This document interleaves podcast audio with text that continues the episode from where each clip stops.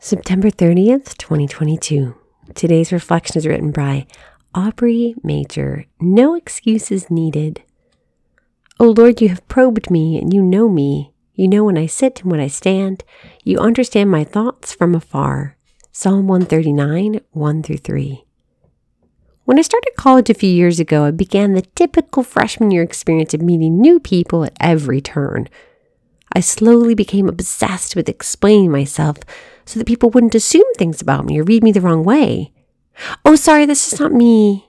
I wanted to be sure people knew I was an introvert, so they didn't expect me to pick up the phone if they called randomly.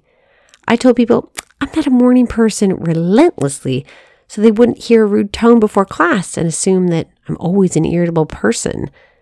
I created my picture perfect list of traits to describe myself so that I could keep control of who I am and who people know me to be.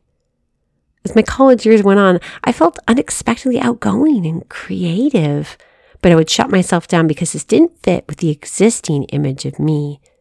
I began seeing all these different versions of myself from other people's perspectives, and none of them aligned with who I thought I was. Most importantly, I saw myself more through God's eyes, who already understands my thoughts completely, as the psalmist writes.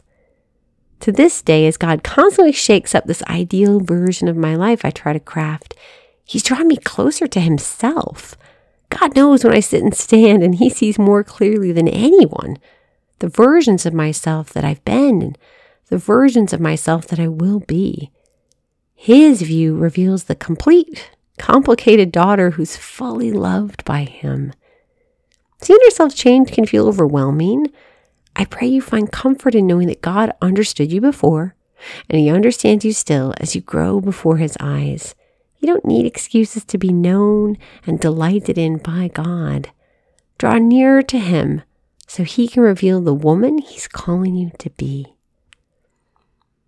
Lord Jesus, we thank you for this day and for this sisterhood.